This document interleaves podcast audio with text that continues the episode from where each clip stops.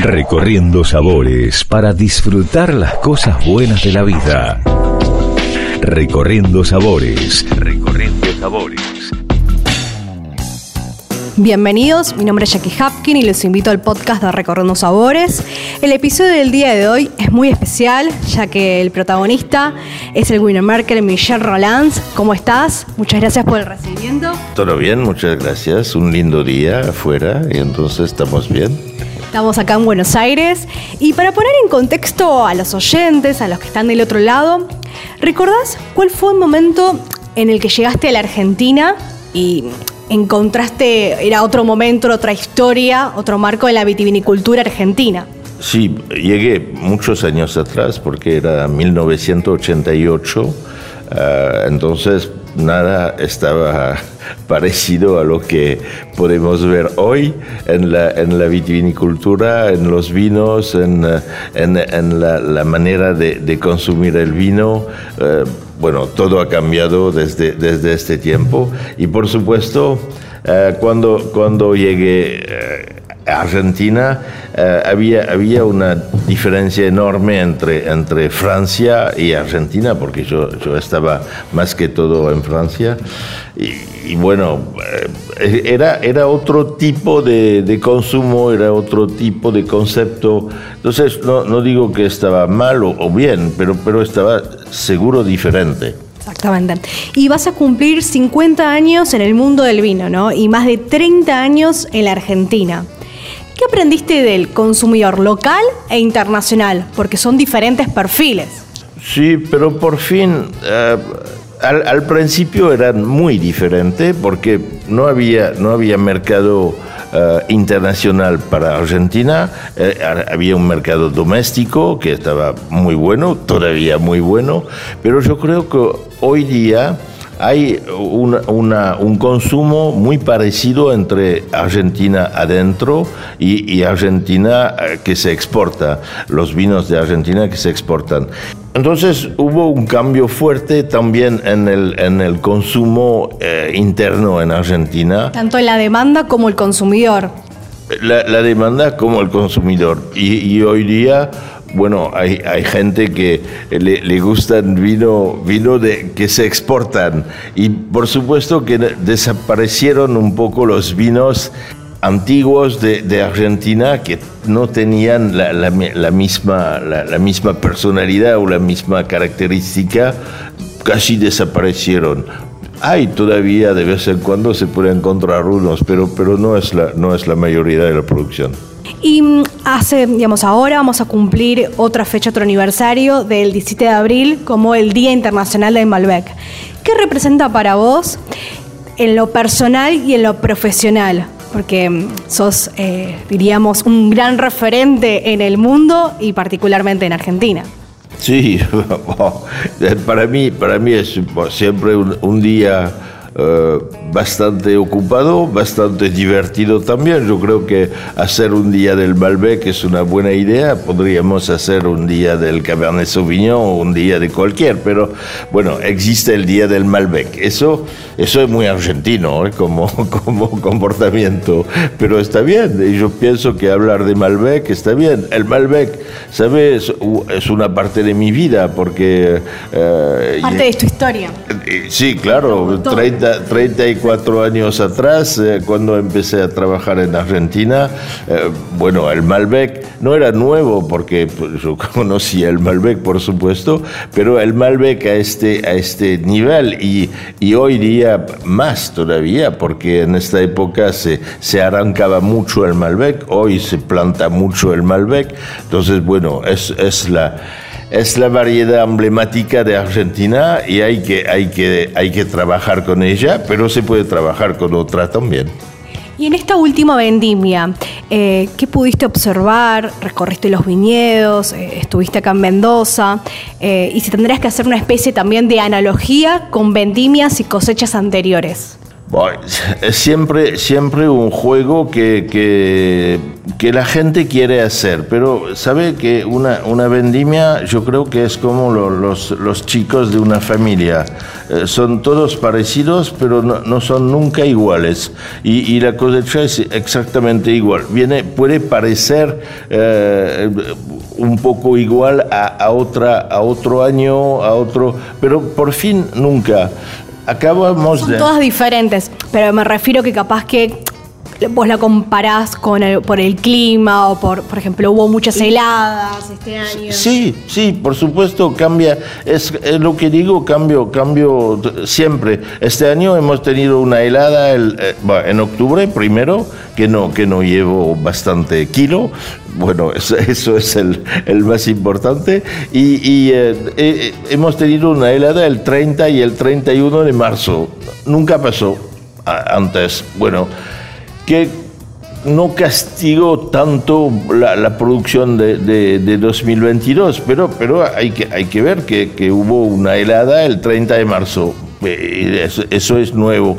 Entonces, hace, hace, hemos hecho de, desde 17, 15, 16, fueron complicado eh, en tema de, clima, porque hemos tenido mucha lluvia, pero 17, 18, 19, 20, 21 y 22 son seis cosechas eh, seguido con muchas diferencias, pero con buenos vinos.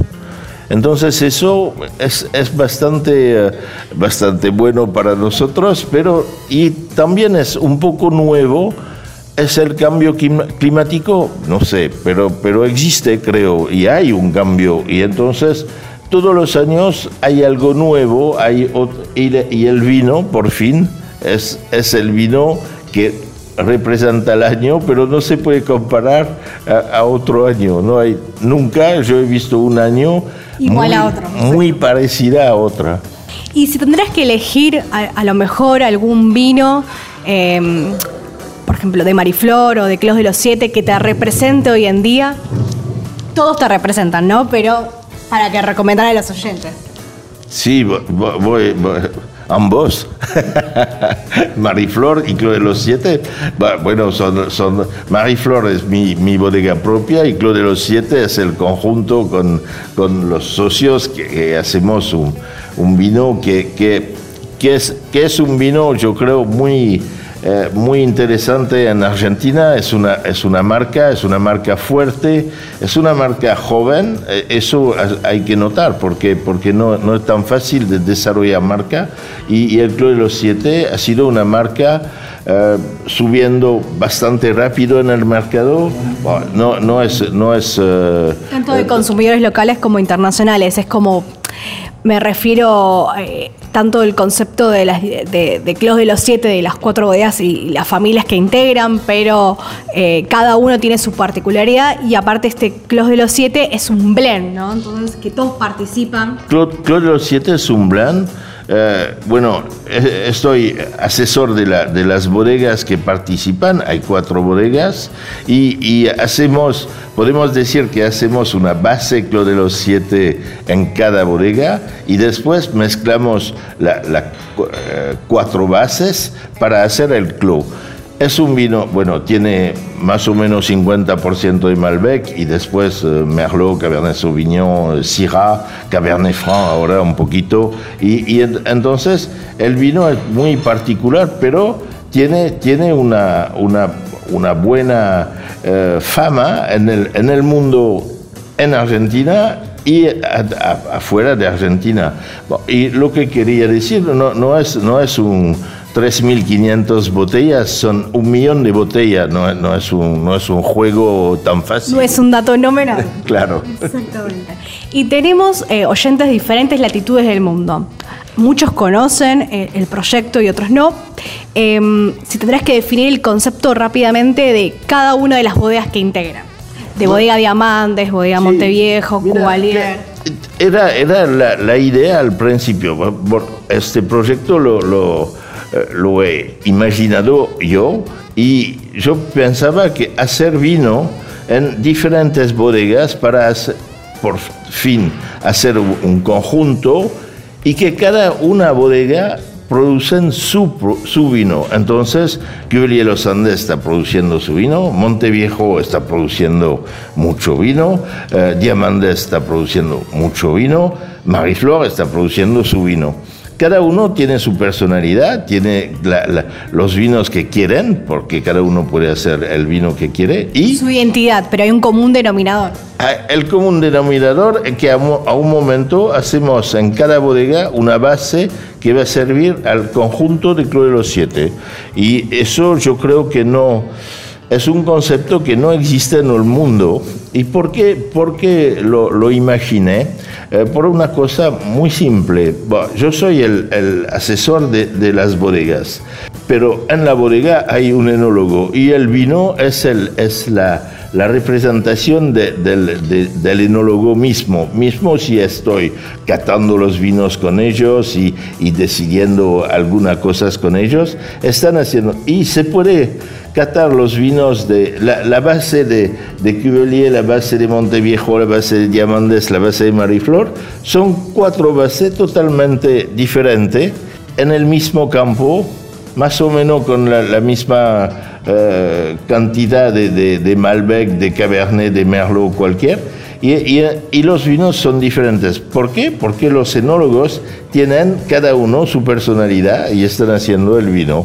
¿Y cómo ves la industria del vino en este último año 2021?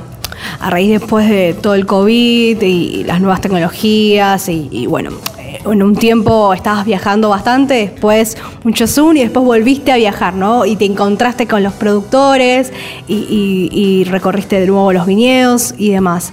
Y también el consumidor, el feedback del consumidor. ¿Cómo encontraste? Mira, yo creo que al, principio de la, de la, pandemia, si eh, alguien me, había eh, preguntado la misma cosa, yo hubiera dicho que la, vida podría ser complicada en el futuro. Por fin, después de casi dos años, un poco más de dos años ahora, eh, hemos visto que el mercado no bajó tanto, al revés, aumentó un poquito.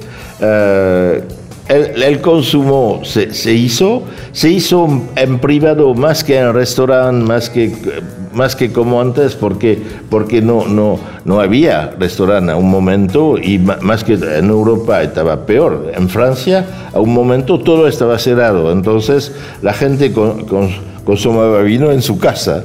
Y, pero se, se el, consumo no, no, no creció. Y, y, creció al revés. Bueno, entonces es una, una, podemos decir, una buena consecuencia de, la pandemia, sí podemos decir que es una buena consecuencia. O, hubiéramos preferido tener nada y seguir como, antes. Pero bueno, así es, eh, eh, tenemos que, decir que, el mercado del vino no está andando mal hay, un, hay una demanda y todavía hay una demanda. Estados Unidos está, está pidiendo vino, eh, Europa está pidiendo vino, Argentina yo pienso que se, bien, se vende bien los vinos. Entonces el mercado está muy positivo para la para el vino y, la, y la, producción, la producción de vino en general, no, no solamente Argentina, porque es un poco el mundo entero. Vamos a hacer una especie de cronología en el tiempo. ¿Recordás cuál fue ese vino que te hizo soñar, sabiendo que tenés un legado familiar importante y, ese contacto con la uva y con el viñedo constantemente, ¿no? O a lo mejor ese momento, ¿no? Sí, no, por fin, no, no, bueno, en mi vida yo he tenido suerte y buena suerte y mala suerte. La buena suerte es que yo pienso que yo soy uno de los catadores del mundo que ha probado más vino en su vida. Entonces, cuando, cuando, está, cuando está tomando vino todos los días eh, de toda tu vida, no, no, va, no va a soñar mucho. No, me, no me cansa por nada, pero, pero no va a soñar mucho, eh, porque, porque es, es así. Eh, es alguien que, que, va a leer todos los libros, va a escuchar toda la música. no, no, no hay, hay un gusto para hacer lo que estamos haciendo, pero no, no me hace soñar mucho. Y eh, yo he visto vino, yo he visto vino del, eh, del, siglo XVIII, yo he visto vino del siglo XIX, yo he visto vino del siglo XX, eh, y, y, entonces... Los grandes cambios, has vivido los grandes cambios, las tendencias, las modas. Todo, hemos visto todo y, y bueno, de vez en... Yo, de vez en cuando puede ser que puedo gritar más que soñar, porque, porque hay, hay, hay tontería en, en, el, en, el, mundo que de vez en cuando me enojan un poquito, pero no tanto, ahora soy muy tranquilo. Eh, hace 20 años un poco menos, pero ahora soy muy tranquilo. Y bueno, así es la vida, es mi es mi, mi, ocupación principal y pasé mi vida a catar vino y, a probar vino y a buscar vino y a buscar nuevo tipo de vino, a, ver... Constantemente el cambio, las nuevas tecnologías, ir más allá. Entonces no, no soy un soñador eh, muy fuerte. Elaboraste vinos en más de 20 países del mundo. ¿Hay algún país que te haya sorprendido más o que haya ha sido difícil o mayor el desafío? Sí, por supuesto, el, país más, eh, más interesante o más, más curioso, podemos decir, es India. India porque no, no, hay, no hay suelo, no hay clima, no hay gente, no hay cultura, no hay nada. Y se hace vino, es bastante curioso. Y, y, eh, además en la India, que, que tiene una, una cultura y, algo, algo muy diferente del resto del mundo. Entonces es el país.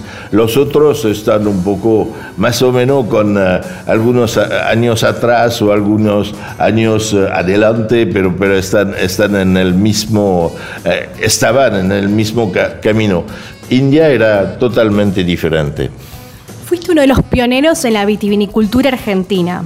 Hoy, ¿cómo ves a la vitivinicultura argentina que se ganó un lugar tanto, bueno, en el país como en el mundo?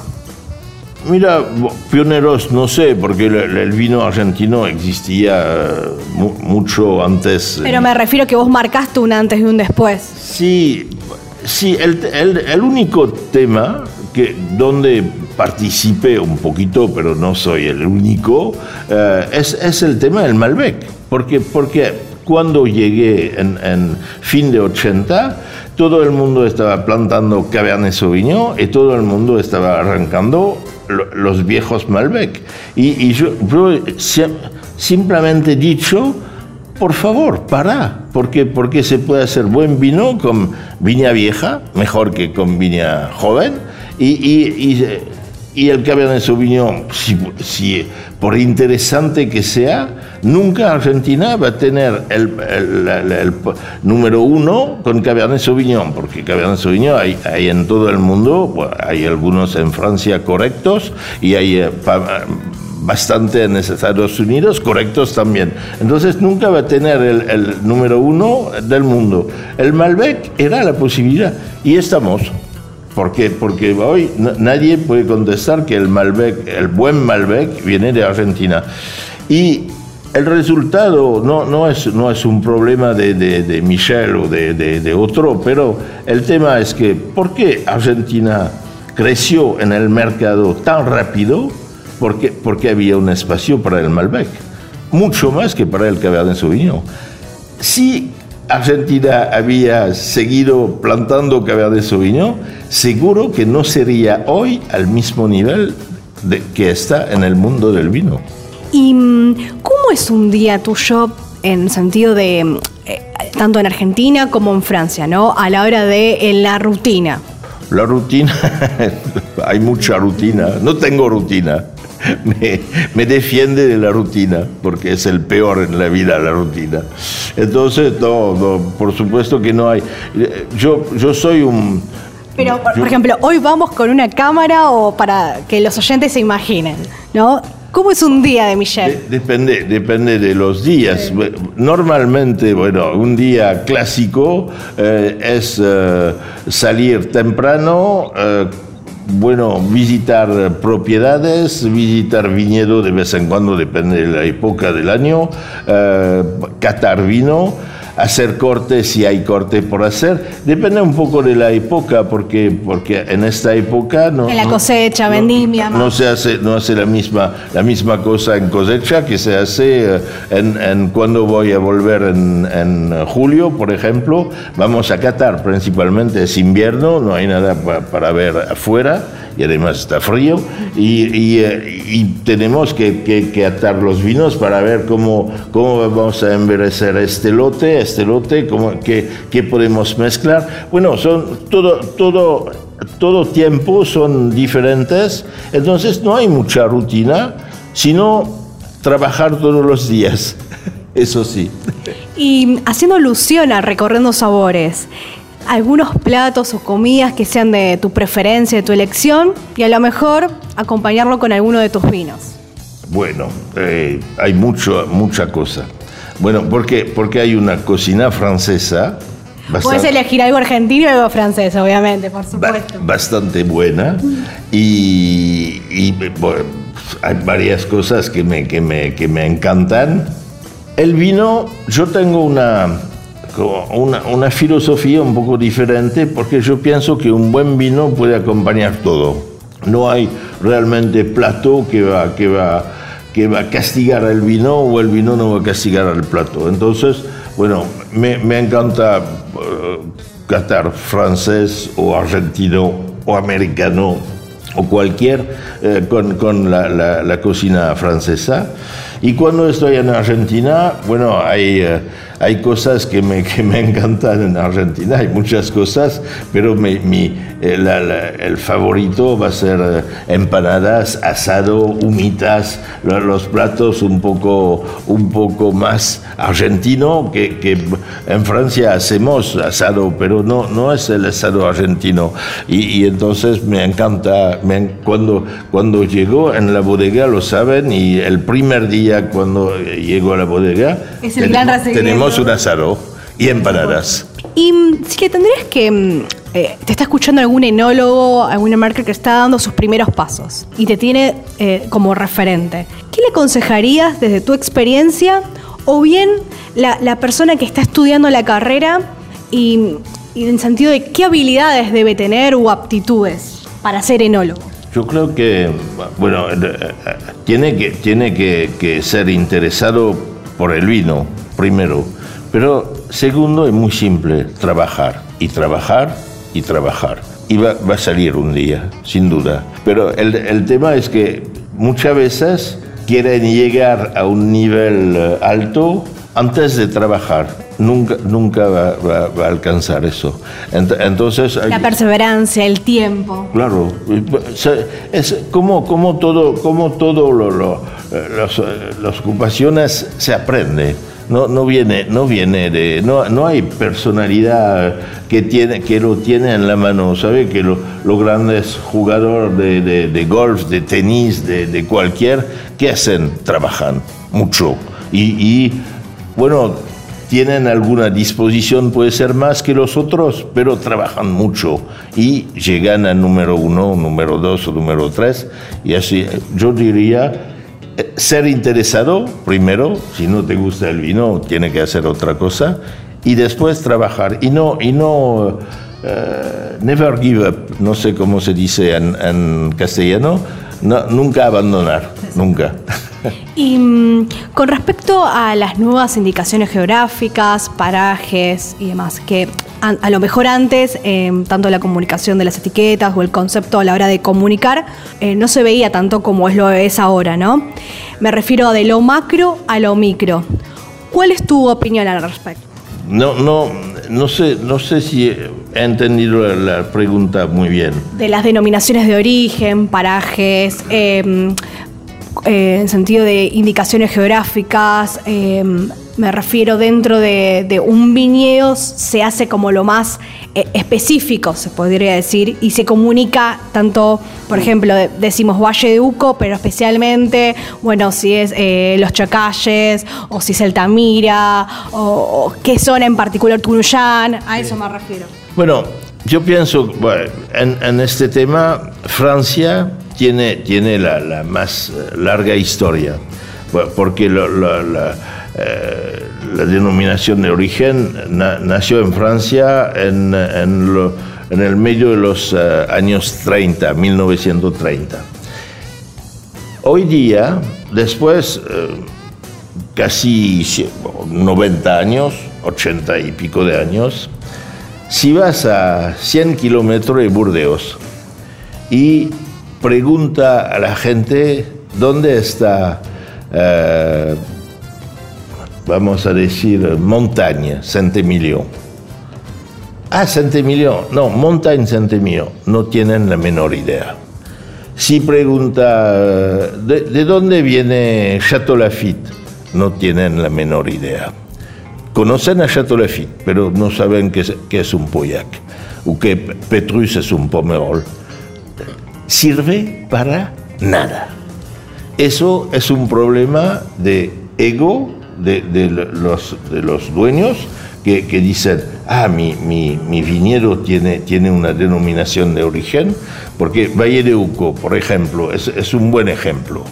Lo, lo, usó, lo usamos nosotros, ¿eh? bueno, estamos como, estamos en la, eh, en la onda general, pero Valle de Uco, hay, hay eh, más, muy malo terreno en Valle de Uco que muy bueno, pero eso no se dice.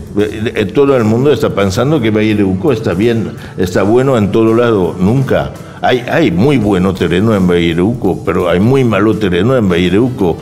entonces, ¿qué quiere decir eso? Nada. Es, es una referencia para su, su ego o, para, para nadie, porque en Estados Unidos, ¿qué quiere decir Valle de Uco? No, no, no importa. La marca sí, el Club de los Siete, seguro que sí.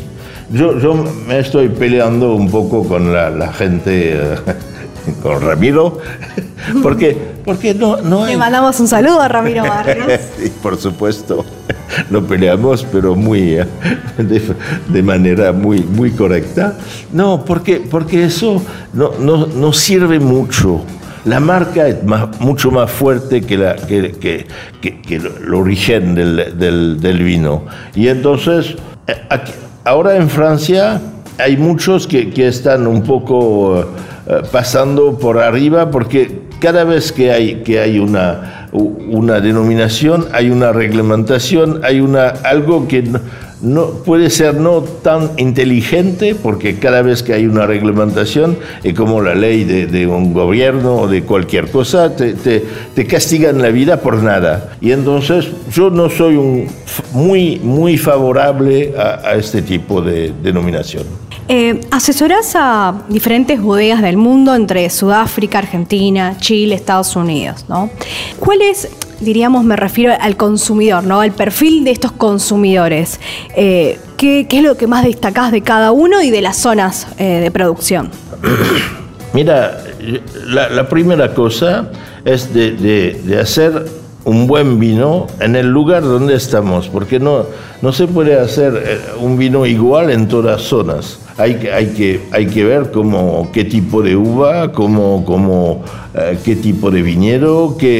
Entonces, eso es mi trabajo, entender cómo se puede hacer el mejor vino en la zona. Y después, por supuesto que el vino tiene que tener consumidores, porque, porque eh, por fin es un negocio el vino, ¿eh? no, no, es, no, no, hay una parte artista, pero hay una parte... Hay parte de romanticismo, pero también hay parte de claro, pero no hay... Cuando, cuando estamos haciendo un millón de botellas, el romantismo o romanticismo, no sé cómo se dice, está muy complicado. ¿eh? No, no, hay que ser demasiado. Tiene que ser congruente también. Y, y entonces el, el, el, trabajo mío es de, de buscar la, la posibilidad de, de, de hacer un vino bueno ¿Y qué se va a vender? ¿Qué va, qué va a encontrar a clientes? Si es para hacer eh, eh, 25 cajas no sirve, por supuesto. Eh, es hacer vino. Em, yo estoy metido en el negocio.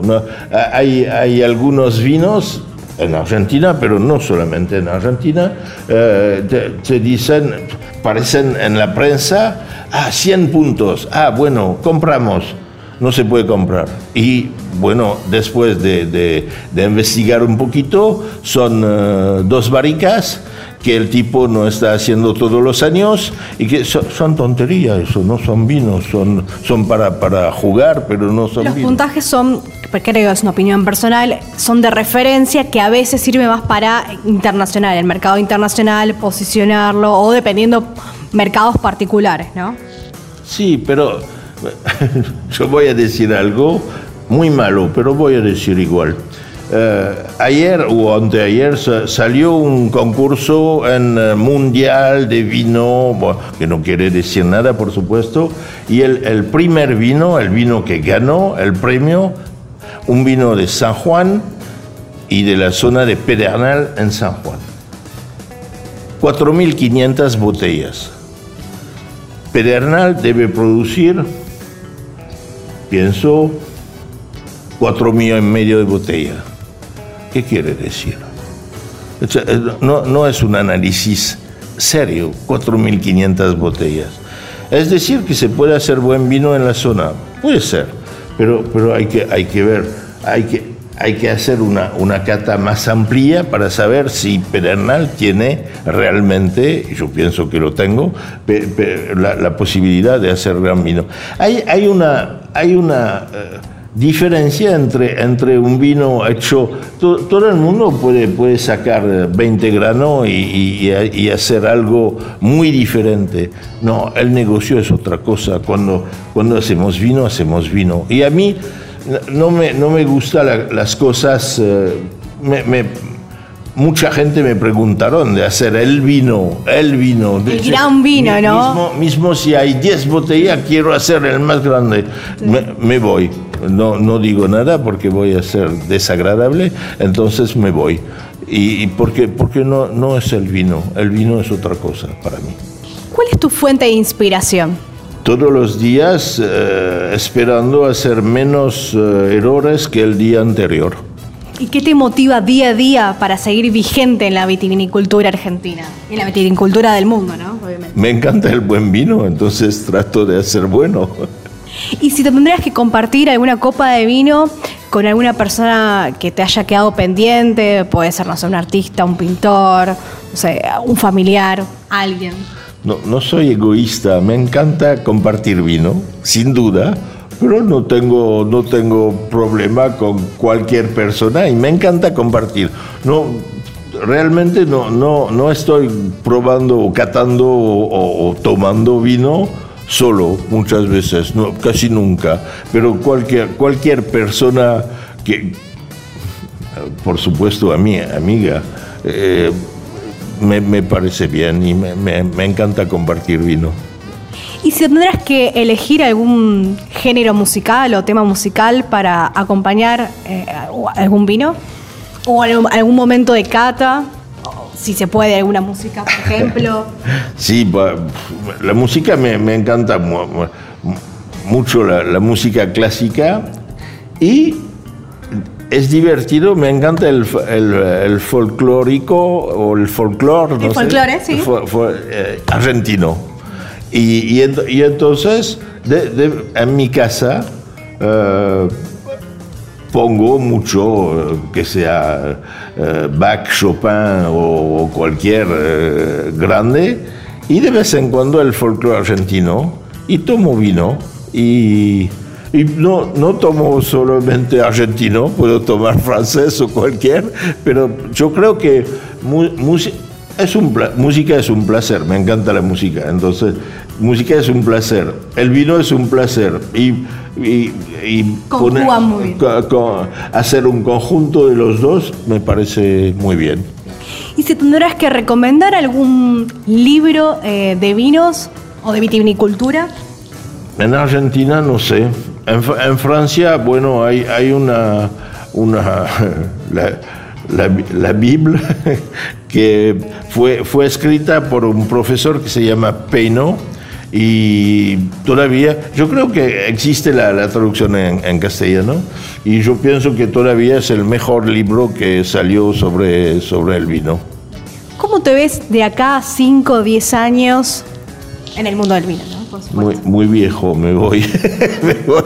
No, me refiero, no sé, a lo mejor próximos desafíos, sueños. No, no, no, desafíos no tengo mucho. Mira, a, mi edad no, no hay más desafío. Eh, eh, a mi edad, día por día, es muy interesante, me encanta, y, pero no tengo desafío. Y no quiero desafío, además. ¿Sabe que desafío necesita mucha energía, necesita eh, mucho tiempo?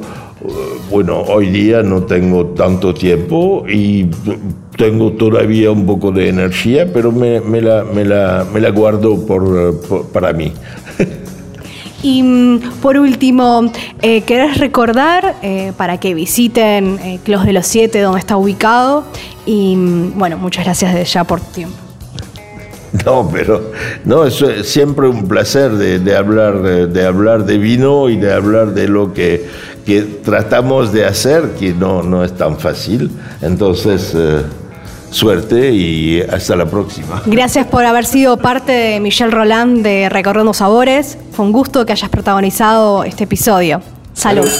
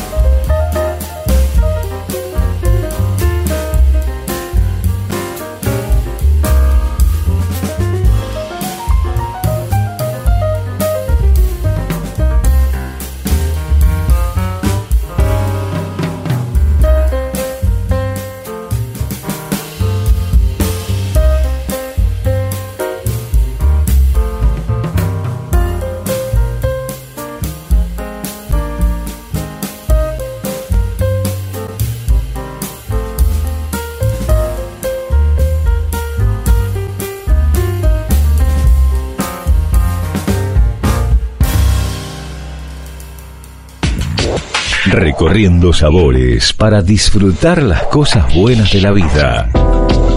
Recorriendo sabores. Recorriendo sabores. Nos reencontramos en el próximo episodio de Recorriendo Sabores para compartir más historias y experiencias. Los invito a que estemos conectados en nuestras redes sociales en arroba Recorriendo Sabores SOC y en mi perfil arroba jackie.hapkin. Salud.